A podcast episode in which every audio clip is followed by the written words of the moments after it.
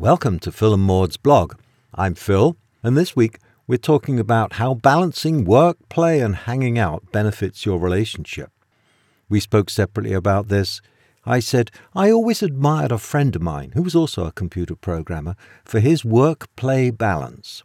He always took time to go surfing, play volleyball, and each Christmas he took an extended vacation to exotic locales. Think of play as what is left after work is removed. But what counts as work?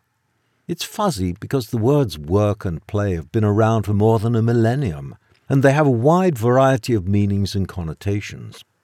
America, in particular, has internalized the Protestant ethic that work is virtuous and the path to heaven.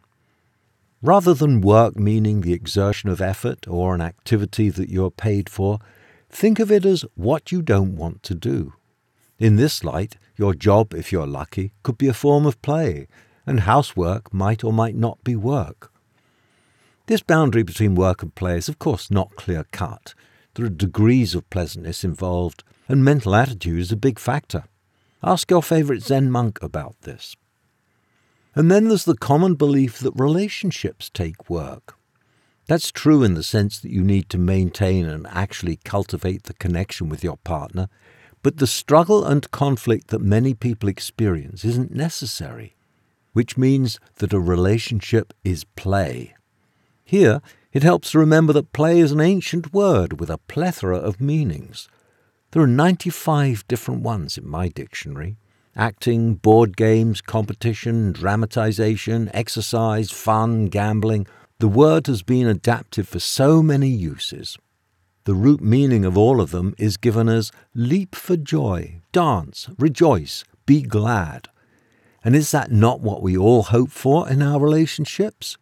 Yet that darned Lutheran work ethic can nibble away at joy and time off, with Benjamin Franklin whispering in our ear that leisure time is a loss of earnings. Be like my friend with the work play balance. Finish your work, put it in a box, shut the lid firmly, then go out and play. And Maud said, It's frequently stated that having good relationships takes work. We've spoken and written about how it takes presence, intention, belief, acceptance, and a desire to find solutions that create mutuality. A critical aspect which is less frequently mentioned is play. Playing together, being playful, creating space for laughter and joy. I've been talking a lot lately about an element I find missing in so many of my intimate relationships hanging out. Some of this lack has come from the pandemic and a pattern many of us have gotten into connecting through online meetings or at a distance, all of which have to be scheduled to occur. We seem to have lost the art of just being with each other, the art of being together without a formalized structure. People gather to meet and eat, meet and accomplish, meet and discuss, meet and produce. Meeting just to be together seems to have fallen off the list of things seen as having value.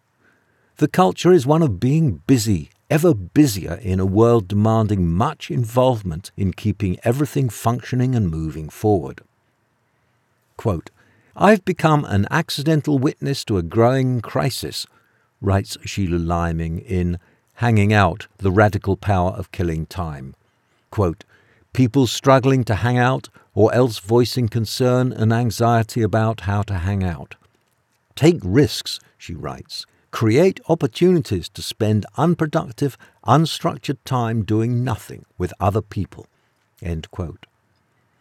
Phil and I have found that playing, this art of just being with each other, is an integral and important part of our relationship and adds valued depth to all our relationships.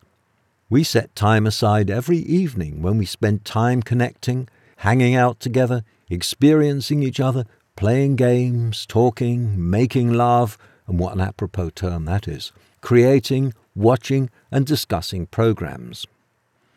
A quote The best thing about play, besides the fact that it's something you enjoy, is that while you're doing it, it's benefiting your overall well being and impacting your health. It can fuel your creativity, emotional well being, and ability to problem solve. End quote. The Beacon. Our lives are permeated by many other forms of play and times of play mixed into the fabric of our relationship. Writing, learning, sharing, walking, talking, hiking, discussing.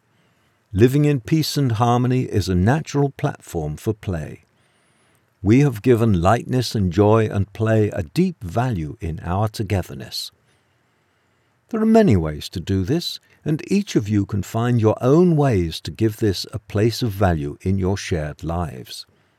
The more you balance work and play, effort and ease, being and doing, the happier and the more effective you and your relationships will be. Well, that's it for today. Hope you take a little time to go and play. This is all written down on our blog. It's at philandmaud.com. So read it there and pass it on, and I'll talk to everybody next week.